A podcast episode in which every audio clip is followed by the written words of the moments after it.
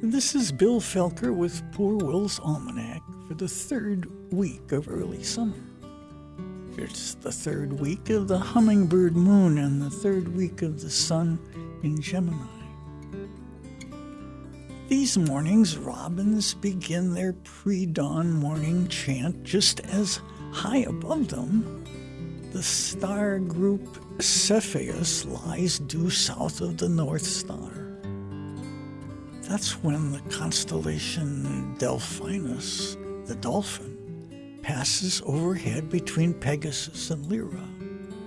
That's when the Pleiades show on the eastern horizon and and when Sagittarius follows Scorpio into the far west.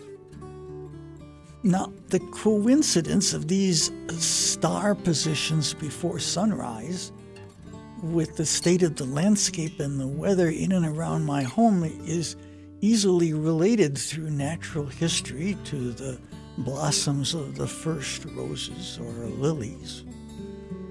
In addition, such coincidence might give rise to speculation that the arrival of hummingbirds, or the appearance of robin fledglings, or the emergence of praying mantises has, has something to do with the configuration of the sky before dawn.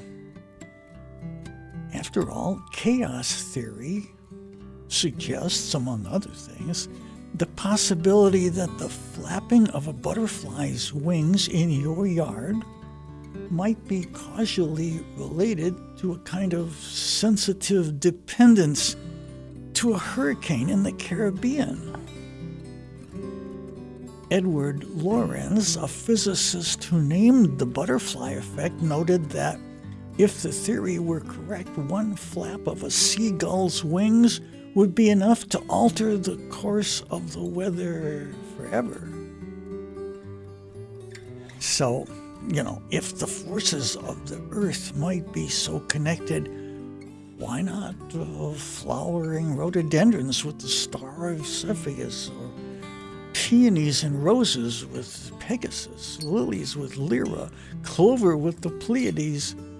Once sensitive dependence is applied to events across the cosmos, then the mind is free to make connections as it will, and anything is possible.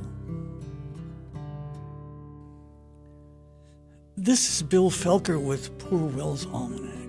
I'll be back again next week with notes for the fourth week of early summer.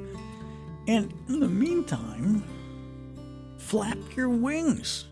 Put the universe in motion. Poor Will's Almanack for 2022, which contains over 50 of the radio segments heard on WYSO through the years, is now available on Amazon or from www.poorwillsalmanack.com. That's almanac with a K. Bill Felker contributes to newspapers nationwide, including the Yellow Springs News. Bill resides in Yellow Springs. Poor Will's Almanack is also available as a podcast at wyso.org. Poor Will's Almanack is presented by Five Rivers Metro Parks, fostering physical and mental health through outdoor activities.